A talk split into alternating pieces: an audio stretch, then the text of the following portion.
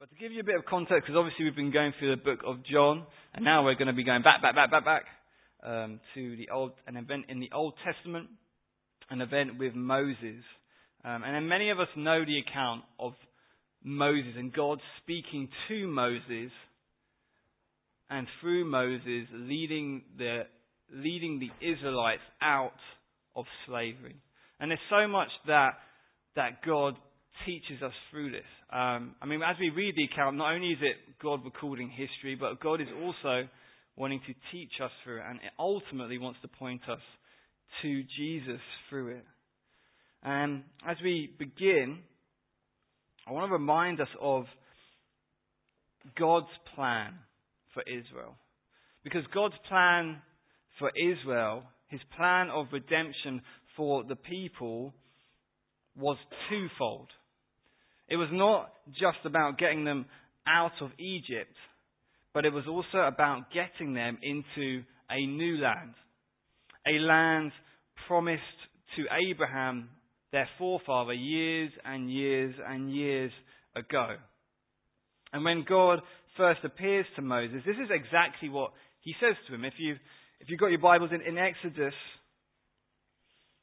chapter 3, verse 7 to 8, it says this, and I'll just briefly read it. It says this, and the Lord said, and this is Exodus 3, 7 to 8, and the Lord said, I have surely seen the oppression of my people who are in Egypt. And I've heard their cry because of their taskmasters, for I know their sorrows. That's re- I mean, before we even go on, and that's not even the main point, we look at, look at the, the beautiful language that God uses. He says, look, I have surely seen. You know those moments when you're wondering, God, do you see? God, do you know? And I imagine the, the Israelites must have felt that at times. As they're enslaved generation after generation, the thought must have come into their mind. The wrestle must have come into their mind of God, where are you? God, do you see? God, do you know? And God comes to me and says, Moses, I have seen. I'm not being blind to what's been going on. I have seen the oppression of my people. I've heard every single cry that they have made. And he says, I know their sorrows. I know their sufferings. I know their pain. And then he says this. So he, he has surely seen their oppression. He has heard their cries. He knows their sorrows. And then he says this. So I have come down to deliver them out of the hand of the Egyptians and to bring them up from that land to a good and large land, to a land flowing with milk and honey, to the place of the Canaanites and the Hittites and the Amorites and the Perizzites and the Hivites and the Jebusites. He says, Look, I have seen, I've heard, I know, and so I have now come. I have come down to deliver my people. And then did you notice the, the twofold promise in that? He says, says God came down to deliver them out, but then also to, to bring them up. So to deliver them out of Egypt, but to then to deliver them up onto the promised land. And we're, we're not going to focus on the first part of that promise, which many of us know, that God fulfills that first promise of taking them out of Egypt. You know, and, and, and it's such an amazing narrative. You can see it in mo- films and movies, but obviously it's better if you read the original material, because they always like to change bits here and there. But he, he takes them out. Pharaoh and his army are no match for God. And he kept that first half of the promise, right? To bring them out. And now we're going to look at the next bit of when God wants to fulfill that second promise. He wants to fulfill the second part of that promise, which is to enter into the promised land. But we're going to find that there are some difficulties on the way. So if you've got your Bibles, turn to Numbers chapter 13. And it says this in verse 1 and verse 2 says this, And the Lord said to Moses, saying, Send men to spy out the land of Canaan which I am giving to the children of Israel from each tribe of their fathers, you shall send a man, every one a leader among them. So once again, God again speaks to Moses. So this is taking place. Remember, God, through Moses, has brought the nation of Israel out of Egypt and now he's taking them through the wilderness. We've already seen a number of different things happening with the, the Ten Commandments, and a load of other things have taken place. And now they get to this point where they are nearing the promised land, and once again, God comes to Moses. He speaks to Moses, and he gives him a mission. He wants Moses to send 12 men, one from each tribe, to spy out the land that he has promised to them and he's sending them in so, so that they can have a first hand experience of what awaits them. So he's like, hey, I want you to send out some spies. I want you to send out these guys. They're going to, they're to spy out the land. They're going to come back and give a report to the people, a report to Moses. And so Moses is obedient. Moses gathers the men and he gives them their instructions. And you see from verse 3 further down, you see the names of these different men. And in your own time, if you get a chance, do feel free to, to read through it. But let's skip down to verse 17, where Moses says this. In verse 17 to 20, Moses says, well, yeah, says this. Then Moses sent them to spy out the land of Canaan and said to them, Go up this way into the south and go up to the mountains and see what the land is like, whether the people who dwell in it are strong or weak, few or many, whether the land they dwell in is good or bad, whether the cities they inhabit are like camps or strongholds, whether the land is rich or poor, and whether there are forests there or not. And then he says this Be of good courage and bring some of the fruit of the land. Now the time was the season of the first ripe grapes. Moses gives the instructions to the men before him, the spies before him. He tells the men, Look, I want you to report back to me on what the land is like, on what the people are like, on what the cities are like. He wants to know everything that they're going to be entering into, everything they're going to be up against once they enter this land. But then he ends his instruction with a call. And that call is to be of good courage. He says to the men, take courage. Because the mission ahead is an unknown one. The mission ahead could potentially be a dangerous one. So he says to them, look, I want you guys to be courageous. Because they're going to enter a moment where they must leave the comfortable surroundings and embrace the unknown. They don't know what is about to face them. They don't know if the, these people are going to be hostile to them. They don't, they don't know what is going to happen. It is simply these 12 guys going on their own to scout out the land. And often, when we think of Christianity, we don't often associate it with, with the word courage, right? Often, if you were to speak to somebody on the street and, you, and, and if you were to ask them, you know, Christianity, does that, and courage, do you, do you kind of put those two words together? Not many people, I think, would say yes. They don't generally think of courage when they think of Christianity. But there, there are moments throughout Scripture where God continually calls his people to be courageous. The truth is, to live a life that truly follows Jesus is going to require exactly that. It's going to require courage. And I think so often that we, we forget that. That God is often calling us to go outside of our comfort zone. And we actually need to remember that actually following Jesus at times is going to require courage because at times it's going to be uncomfortable, at times it's even going to be dangerous. There's one author who explains it this way. He says this what we desperately need to re understand is that it's dangerous to be a true Christian. Anyone who takes his or her Christianity seriously will leave, will realize that that crucifixion isn't something that happened to one man 2,000 years ago, nor was martyrdom just the fate of his early followers. It should be an omnipresent risk for every Christian. Christian, Christians should and need in certain ways to live dangerously if they're to live out their faith. It's time for communal, congregational action and corporate risk. To really, truly follow Jesus, there are going to be moments where He calls us to take risks. He calls us to step outside of our comfort zone. He's going to call us to be courageous. And I think one of the main reasons he does that is, and there's many reasons he does, one of it is so that we would be reliant on him. We would actually seek to rely on him, but it's also a chance that our faith is tested. Um, one of a, a Christian man, Hudson Taylor, made this observation. He says this Unless there's an element of risk in our exploits for God, there's no need for faith. Unless we step out of our comfort zone, there is no need for us to exact faith because we can do it ourselves. And here we'll see the 12 spies, they, they have to take some courage.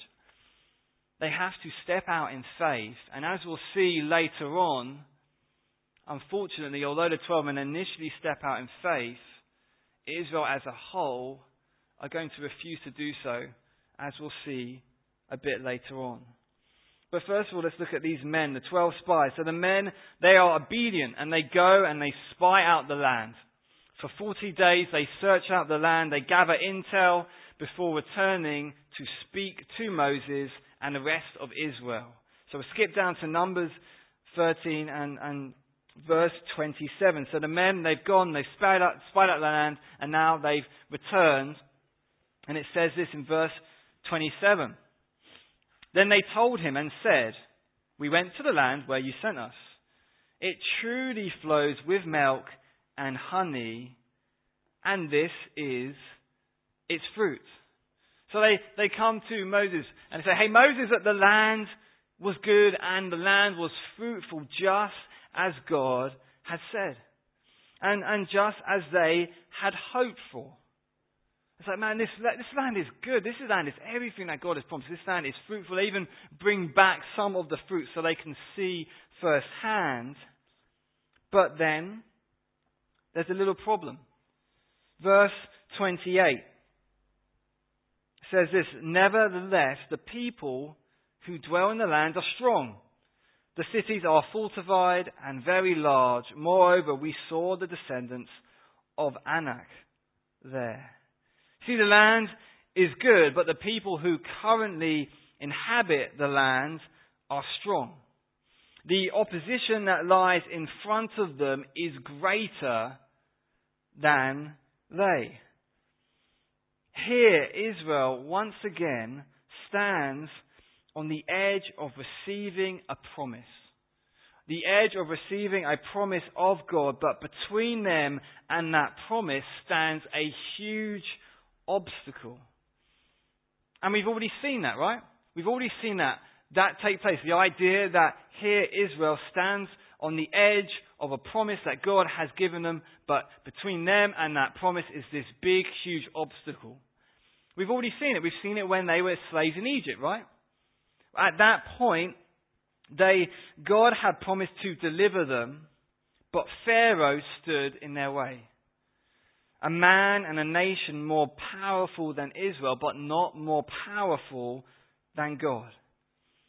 And if God was faithful to deliver them that first promise, would he not be faithful to do the same now?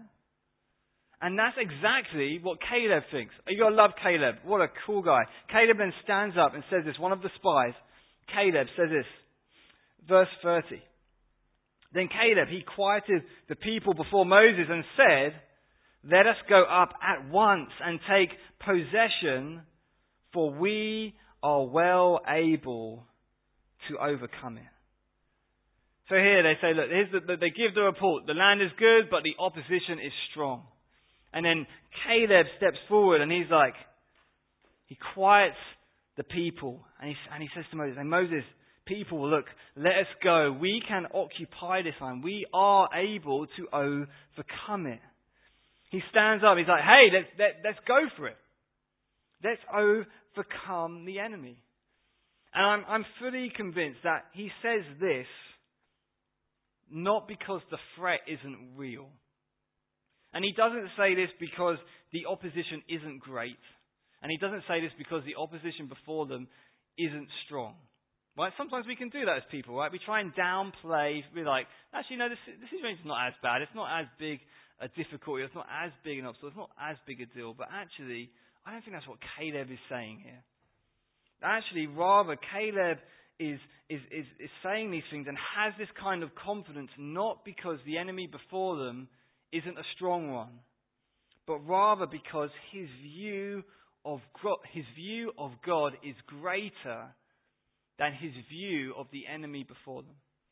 His view of God is greater than his view of the enemy before him. And just like last time, Israel couldn't save themselves.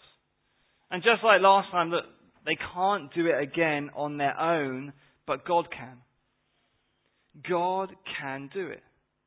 But unfortunately, not everybody shared the same faith as Caleb. It says this in verse 31.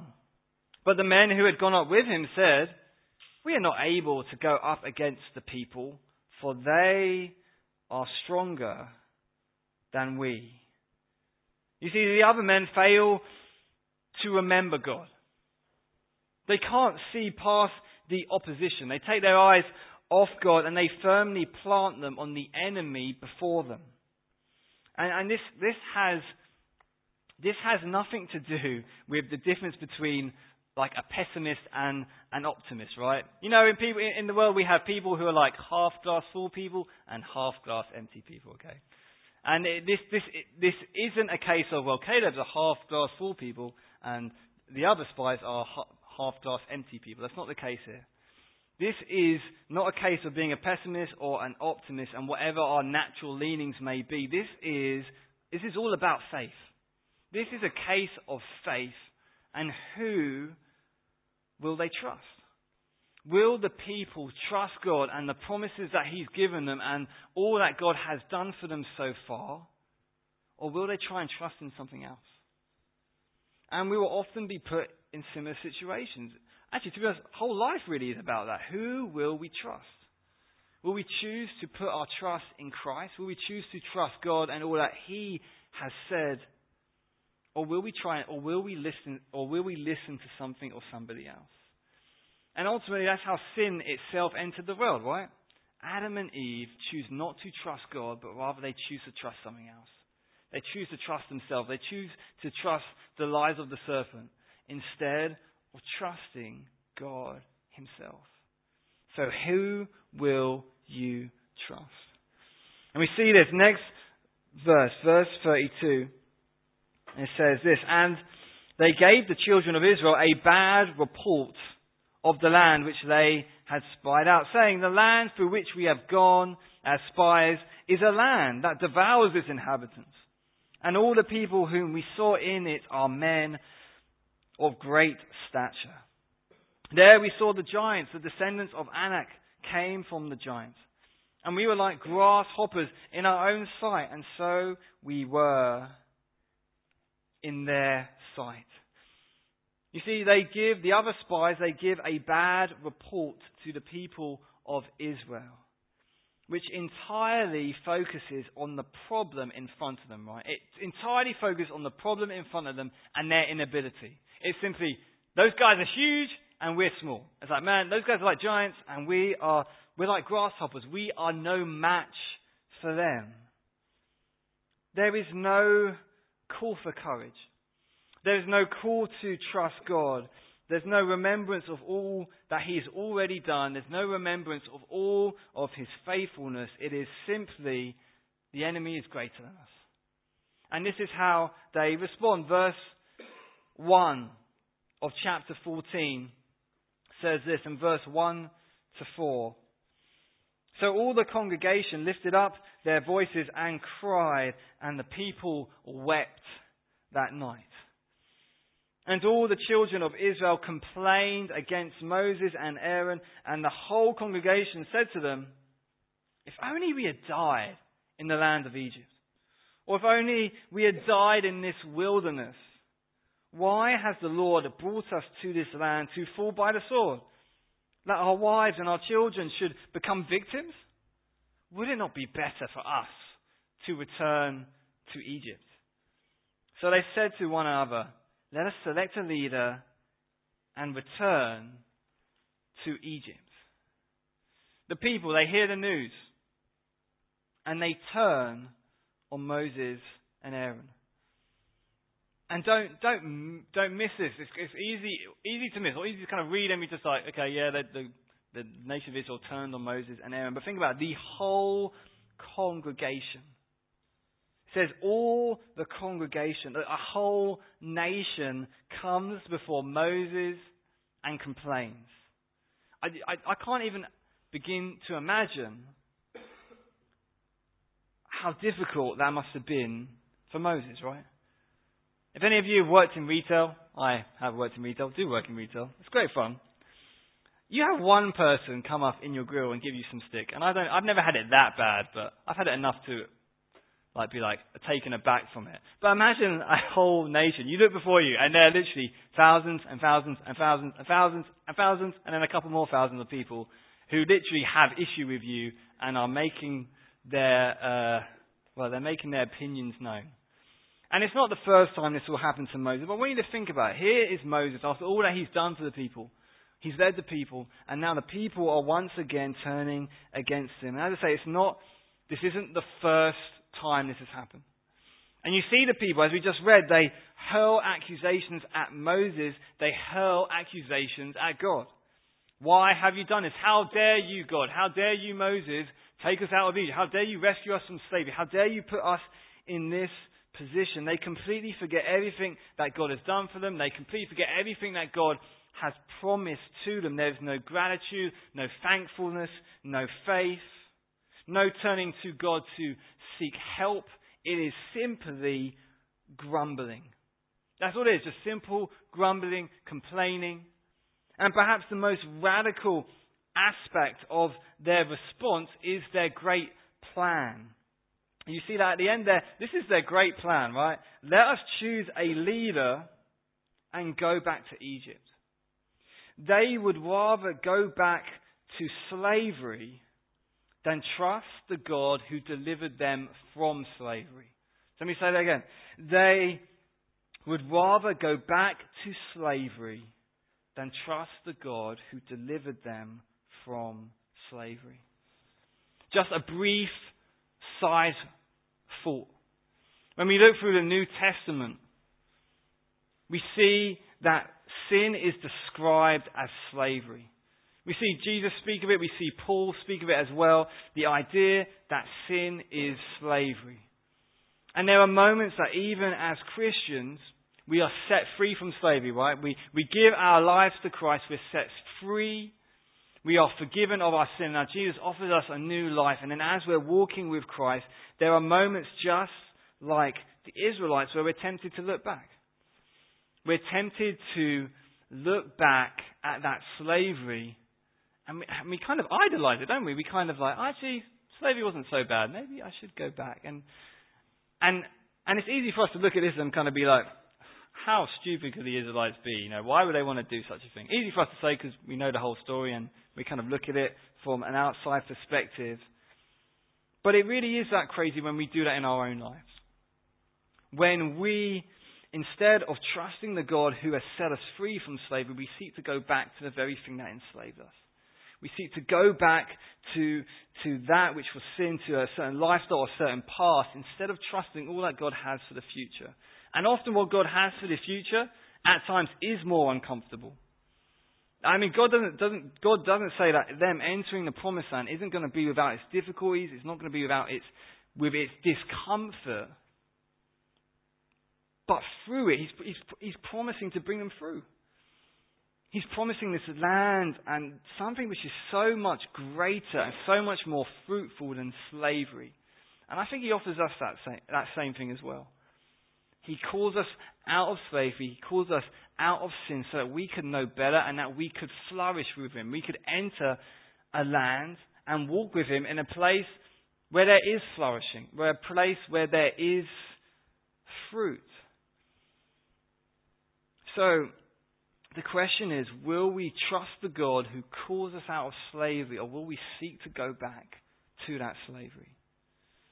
And but looking back at the people, I think the real thing stopping them from entering the promised land is it's not really their inhabit it's not really the inhabitants.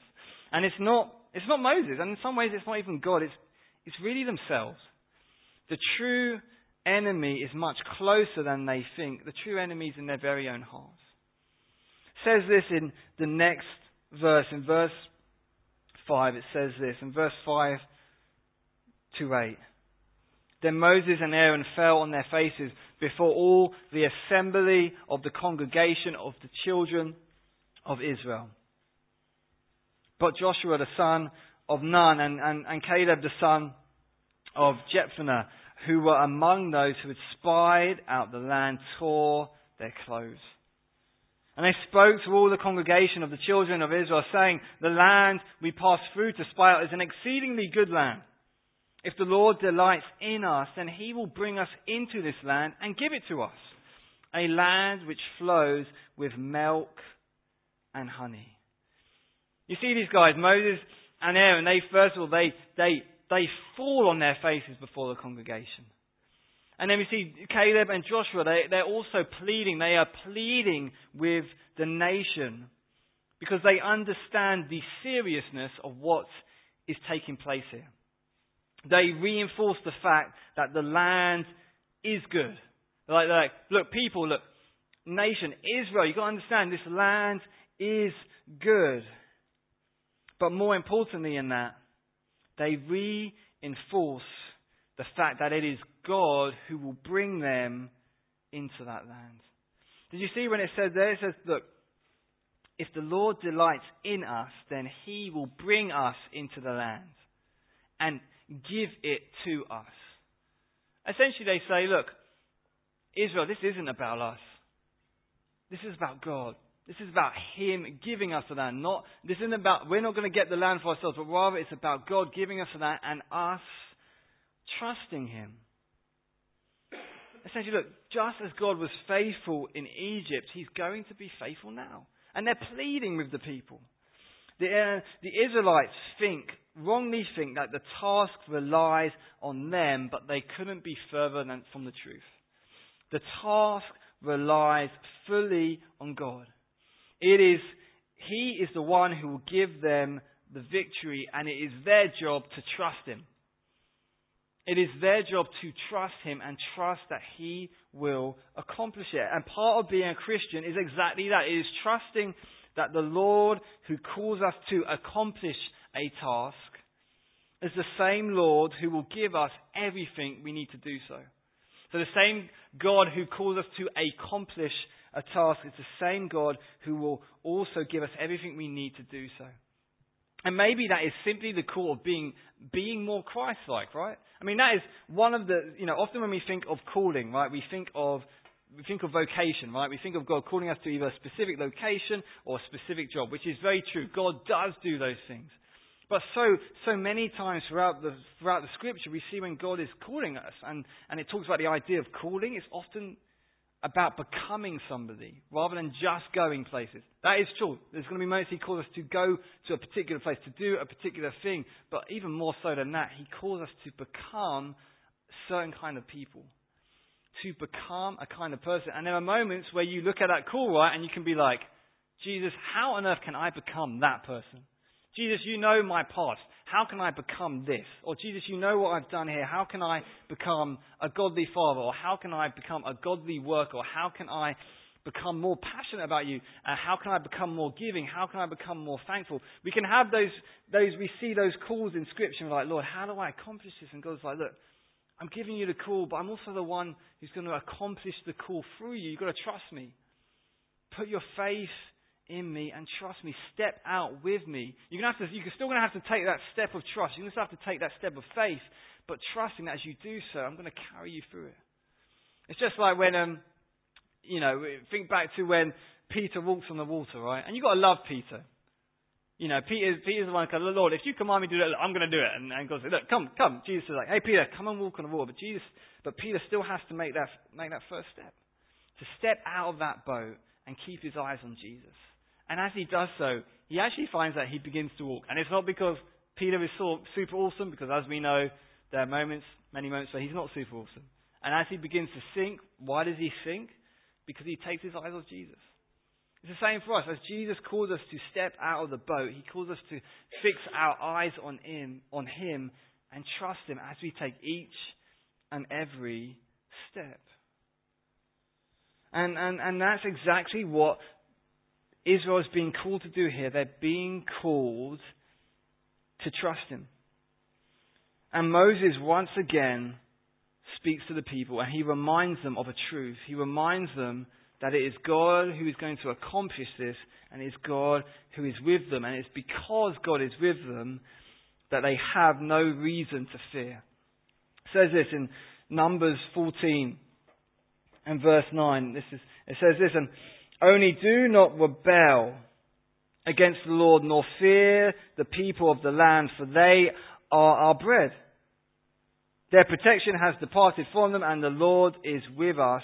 Do not fear them. So you here's Moses, Aaron, Joshua, and Caleb, and as they're pleading for the people, one of the things they say is this only do not rebel against the Lord, nor fear the people of the land. And, as, and the very last thing they say is, do not fear them. Once again, they're pleading with the people. And they say two things, right? There's two things that they say. They say, do not rebel and do not fear. And, and they repeat the second of these two, right? Do not fear. Do not fear. The issue of fear is a, is a universal problem. It's a universal struggle, right? If I were to give you, what is it that you, if I was to ask you a question, what is it that you fear? What is it that you are afraid of? We can maybe some, you know, come up with, you know, maybe things less deep, like, I don't know, spiders, snakes. Three S's, right? Three S's. Spiders, snakes, and sharks. Can't do any of those. Okay?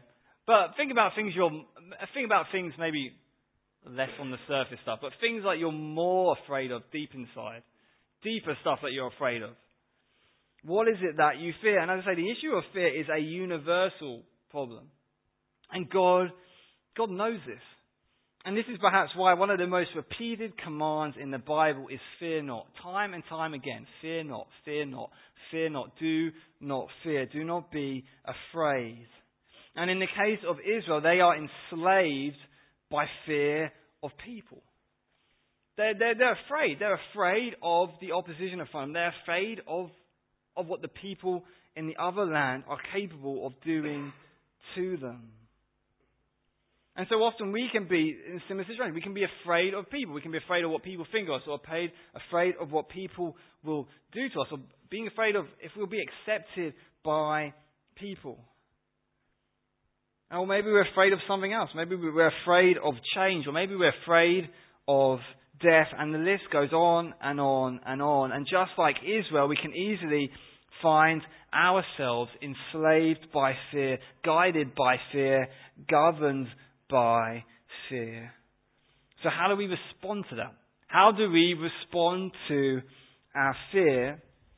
And I think the answer is in the verse and pretty much follows almost every single command to fear not in the Bible.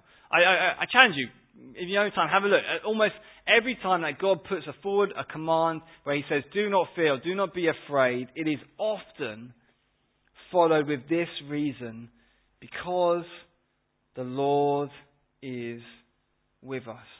It says it in the verse we just read, only do not rebel against the Lord nor fear the people. And then, and then a bit further down, and the Lord is with us. Do not fear them. You see, we respond to fear by seeing God for who He truly is, which is bigger than the thing that we fear. So we respond to fear by seeing God for who He truly is, and that is bigger than the thing that we fear. And so often in what happens in our lives is, is that the thing that we fear becomes big and God becomes small.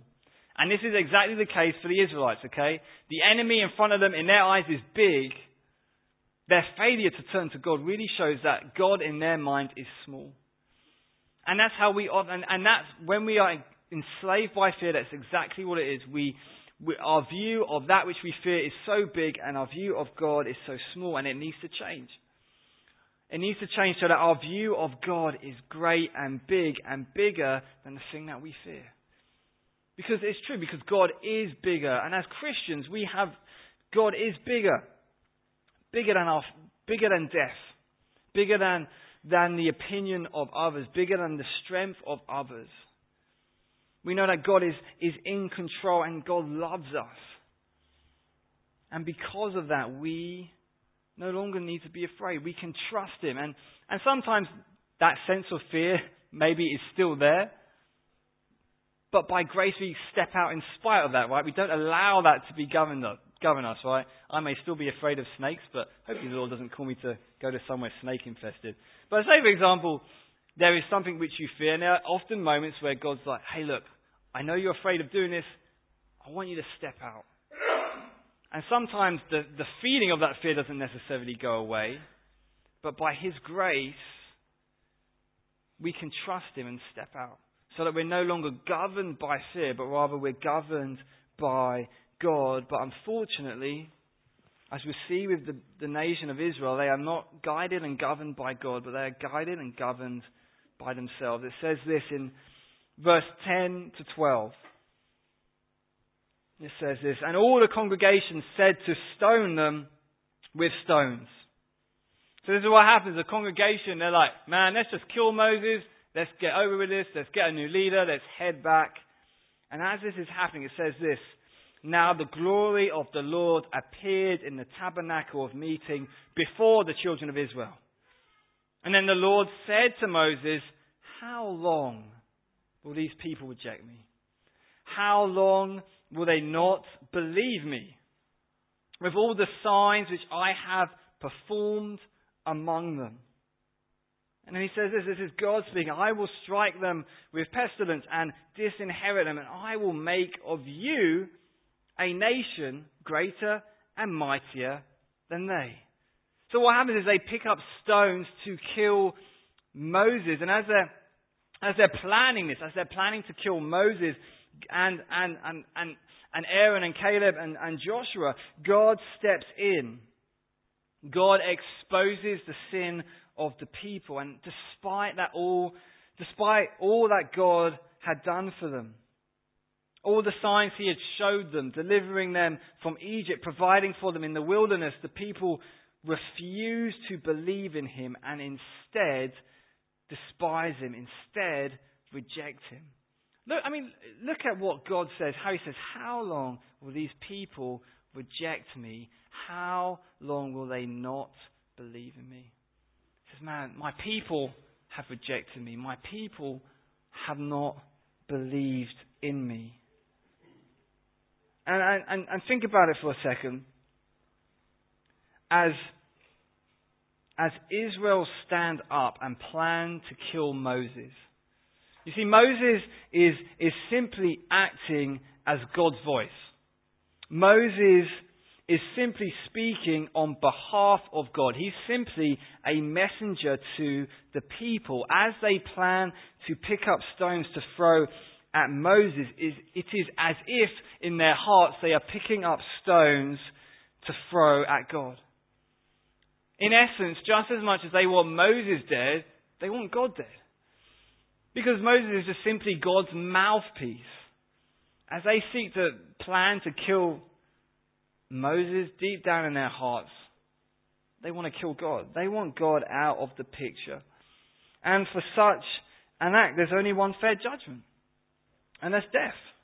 God says that He will strike down Israel and start again. He's like, He will make a new nation, a nation greater and mightier than Israel, and He has every right to do so. God right now has every right to say, look, I'm done with you guys. After I've given you chance after chance and time after time, and I've done so much for you, but this is it. But by His grace, by God's grace. And God, remember, God knows what's going to happen here. God knows what is about to happen. And by God's grace, there is somebody who is willing to step in the gap. There is somebody willing to step in between God and the people and plead on the people's behalf. And we'll find that it is perhaps, well, not somebody you would necessarily expect to do so. It says this in verse 13. And Moses said to the Lord, verse 13 to 14, and Moses said to the Lord, Then the Egyptians will hear it. Oh, sorry, I skipped a bit, didn't I? No, I did. I was right. Sorry. Verse 13 says this. So well, I'll go from verse 12. God says that I will strike them down. And he says that I will make of you a nation greater and mightier than they. And then Moses said to the Lord, Then the Egyptians will hear it. For by your might you brought these people up from among them. And then they will tell it to the inhabitants of this land. They have heard that you, Lord, are among these people, that you, Lord, are seen face to face, and your cloud stands above them, and you go before them in a pillar of cloud by day and in a pillar of fire by night. We'll come to the rest of Moses' intercession, but essentially Moses makes intercession for the people, and intercession is the act of intervening on behalf of another. So intercession is, is the action of intervening on behalf of another. Another way you could perhaps think about it is the idea of, of a lawyer coming before a judge on behalf of the accused. But perhaps what is most surprising about this, this about the fact that it is Moses inter, intercessing for the people, the most surprising thing about it is that moments ago, they tried to kill him. Moments ago, they're planning to kill Moses. They're complaining against Moses. And then Moses is now stepping forward and pleading on behalf of those who just were about to kill him. I am not going to lie. If that was me, I would, I would not, that, that would be, that would not be me. If that was me, if I was in Moses' position, I'd be like, you know what, Lord? God, go for it. Yep, let's start again. Because think about it. God, God comes to Moses like, hey, Moses, look, I'm going to disinherit this people, and through you, Moses, I'm going to raise up a new nation, and this new nation is going to be greater, it's going to be mightier. If I was Moses, I'd be like, about time, Lord, yes! Let's be done with these guys. They try to kill me. Let's get a new people. But this, but thankfully, this isn't the heart of Moses. He pleads on behalf of the people. He, he, he, he pleads on their behalf, but his argument, and we'll read a bit more of his kind of argument, his intercession, his plea, does not involve defending the qualities of the accused. So Moses is, Moses' approach is not going to be, but God, these people are so great. These people are awesome, Lord. They've done this and they've done this. That isn't, that isn't where Moses goes at, at all. That's not going to be his plan. But rather, his plea involves appealing to the character of the judge. It is, it is not the goodness of the Israelites that will, that, will, that will save them, but it will be the goodness of God. It says this, verse 15. Now, if you kill these people as one man, then the nations which have heard of your fame will, will speak, saying, Because the Lord was not able to bring this people to the land which he swore to give them, Therefore, he killed them in the wilderness. Essentially, Moses stands before God and says, God, but what about your glory? What about your fame?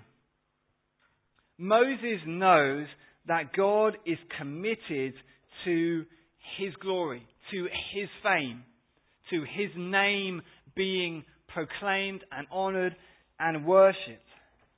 And there is, there is nothing more valuable, more precious than God Himself in the whole of existence. There is nothing as worthy of our worship, there is nothing more worthy than worthy of our adoration than God Himself. And Moses essentially asks that if you abandon your people, God, what will the other nations say? God has an audience. The world is watching. How he treats his people is going to reflect his character how he treats his people is going to reveal who he is.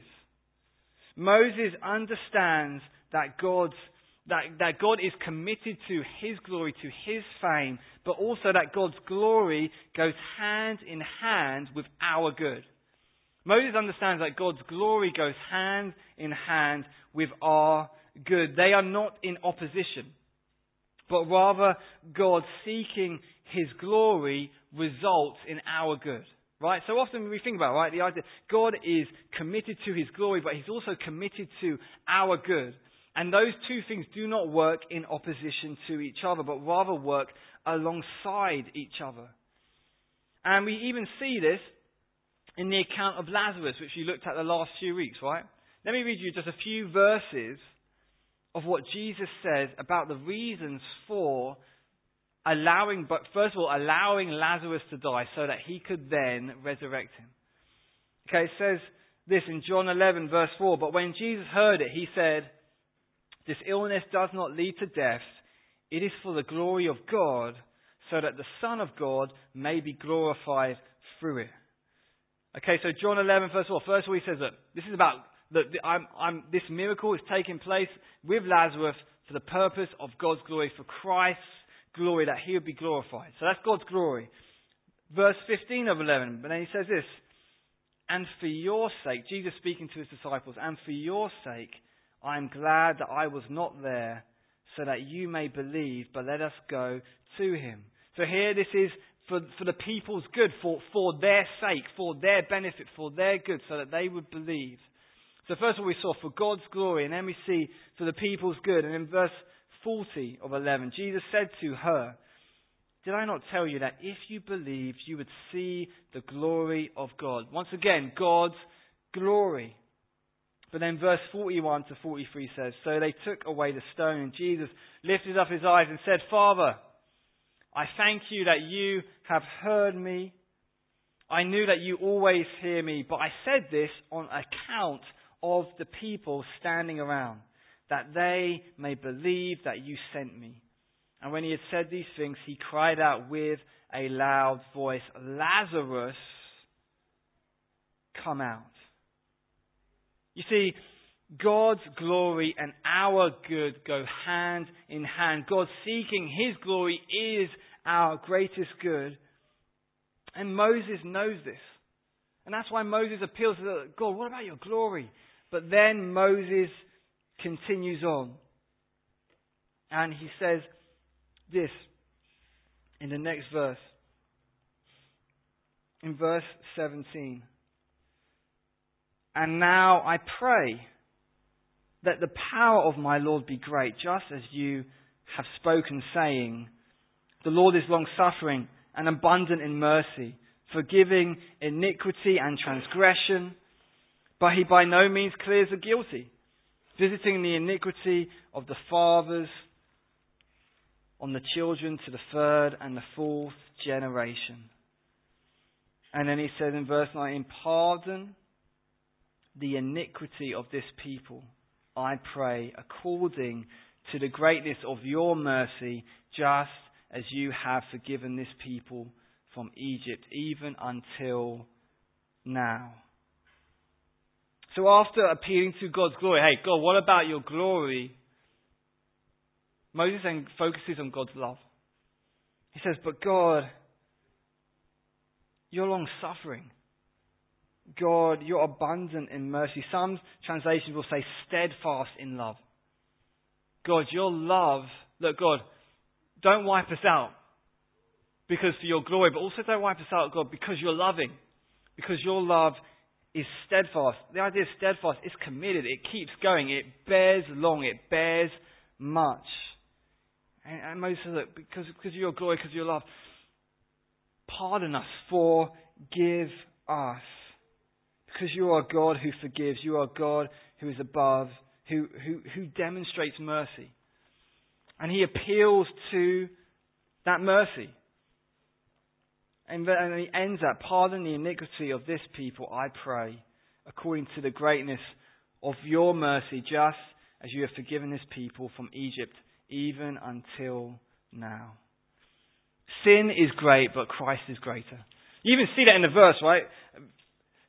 sin, sin even has a generational effect. The fact that it is that great and it's that deep. You know, when he says that he by no means clears the guilty, visiting the iniquity of the fathers on the children to the third and fourth generation. Sin has consequences. Sin has actions. And, and if somebody dedicates their life to sin, it dedicates their life to completely rebelling against God, it will affect their family. But by God's grace, you could have the worst upbringing. You could have the worst father or mother who are completely, fully committed to sin. And that will affect your life. But God's grace is even greater and even further than that, that it can, it can bring children of those who have completely rebelled against God, they can come to know Christ. They can have a new life. They no longer have to be dictated or guided by that, but rather they can, they can experience the grace of God. But for us as Christians, this also encourages us to be like, you know what, actually, I want to dedicate my life to Christ. That doesn't necessarily mean my kids will automatically become Christians.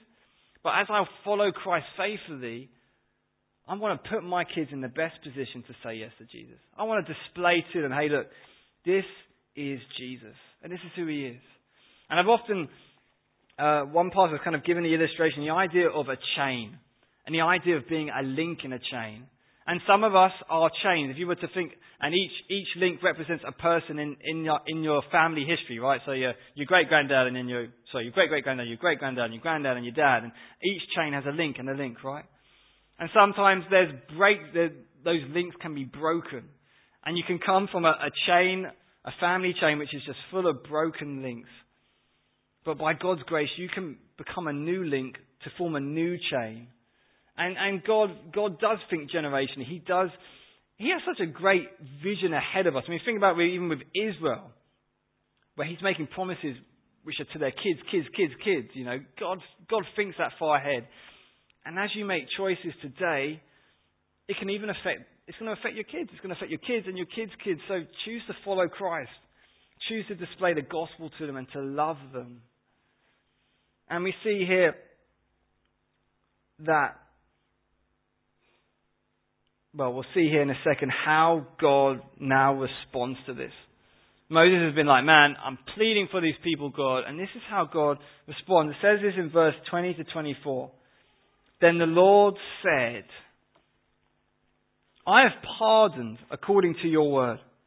But truly as I live, all the earth shall be filled with the glory of the Lord. Because all these men who have seen my glory and the signs which I did in Egypt and in the wilderness have put me to the test now these ten times and have not heeded my voice, they certainly shall, they certainly shall not see the land of which I swore to their fathers nor shall any of those who rejected me see it. But my servant Caleb, because he has a different spirit in him and has followed me fully, I will bring into the land where he went, and his descendants shall inherit it. Now the Amalekites and the Canaanites dwell in the valley. Tomorrow turn and move out into the wilderness by the way of the sea. God hears the cries of Moses and he chooses not to wipe them out completely. Right then, God is planning. He's like, look, that's it. I'm going to wipe them out completely. I'm going to get myself a new nation. But instead, he chooses not to. He pardons them. But there's still consequences for that generation to experience. The current generation will not enter the promised land. Instead, they will spend the rest of their lives walking around the wilderness.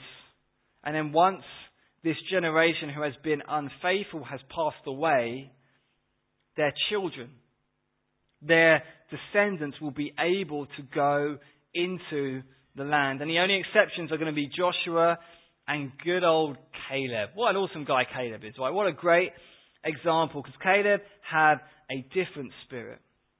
He was a man who was willing to follow God. There is so much that we can learn from this account. And one of the main things we can learn is, is hopefully from the mistakes that Israel make.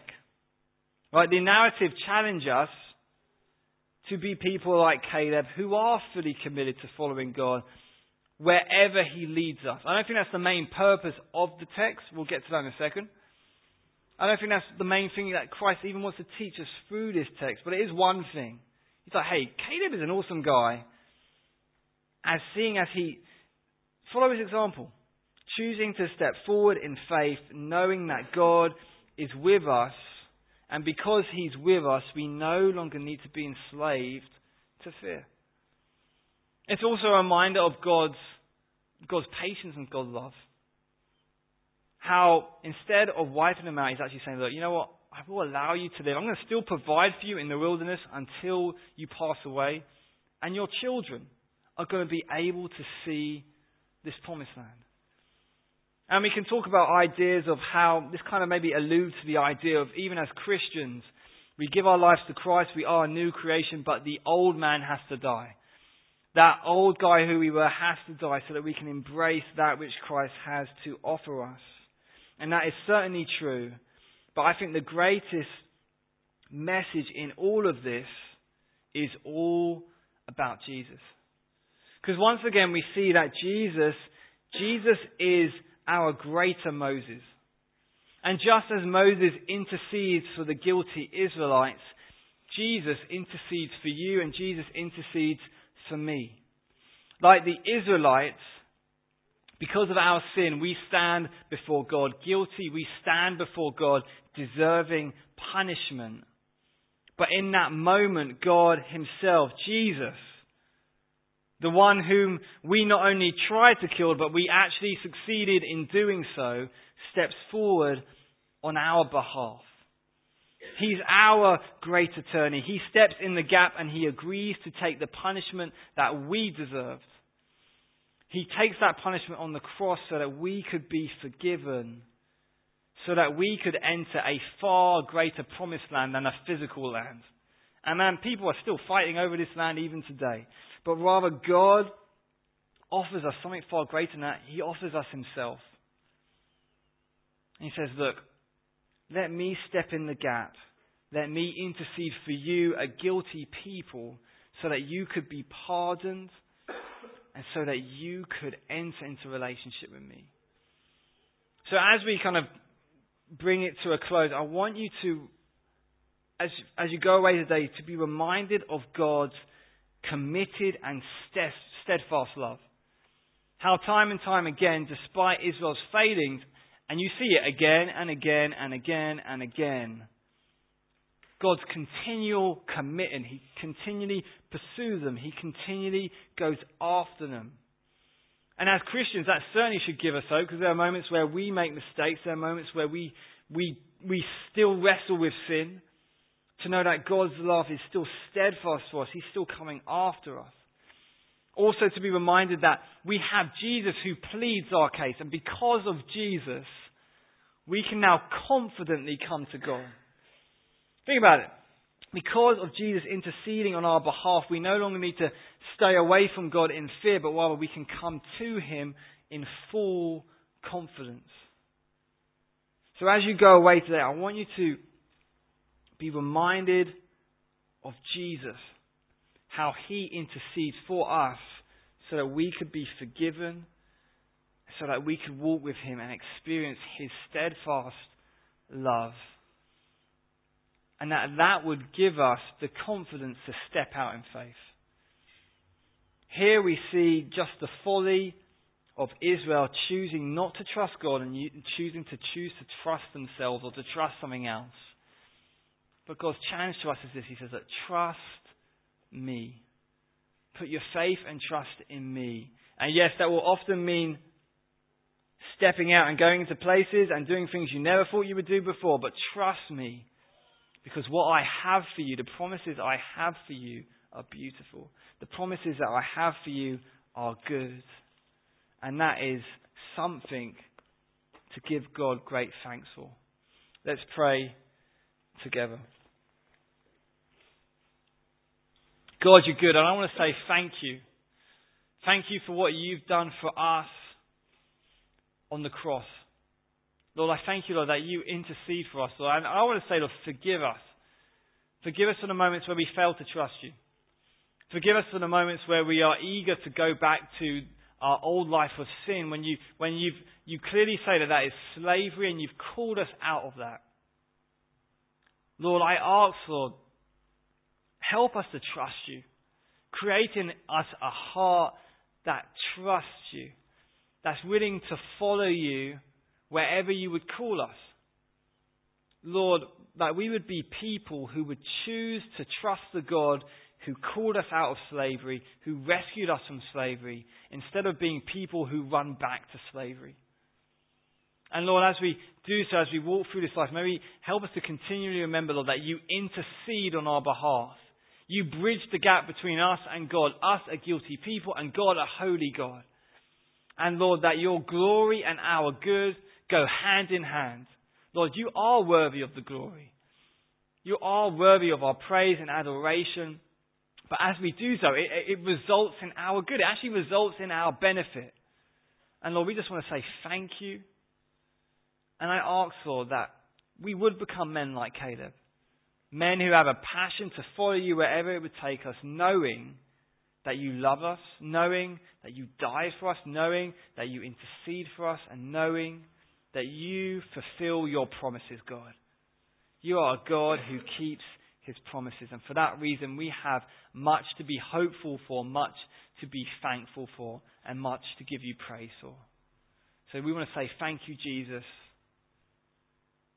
And we just want to say, we just want to give you the praise and give you the glory. In your name we pray. Amen.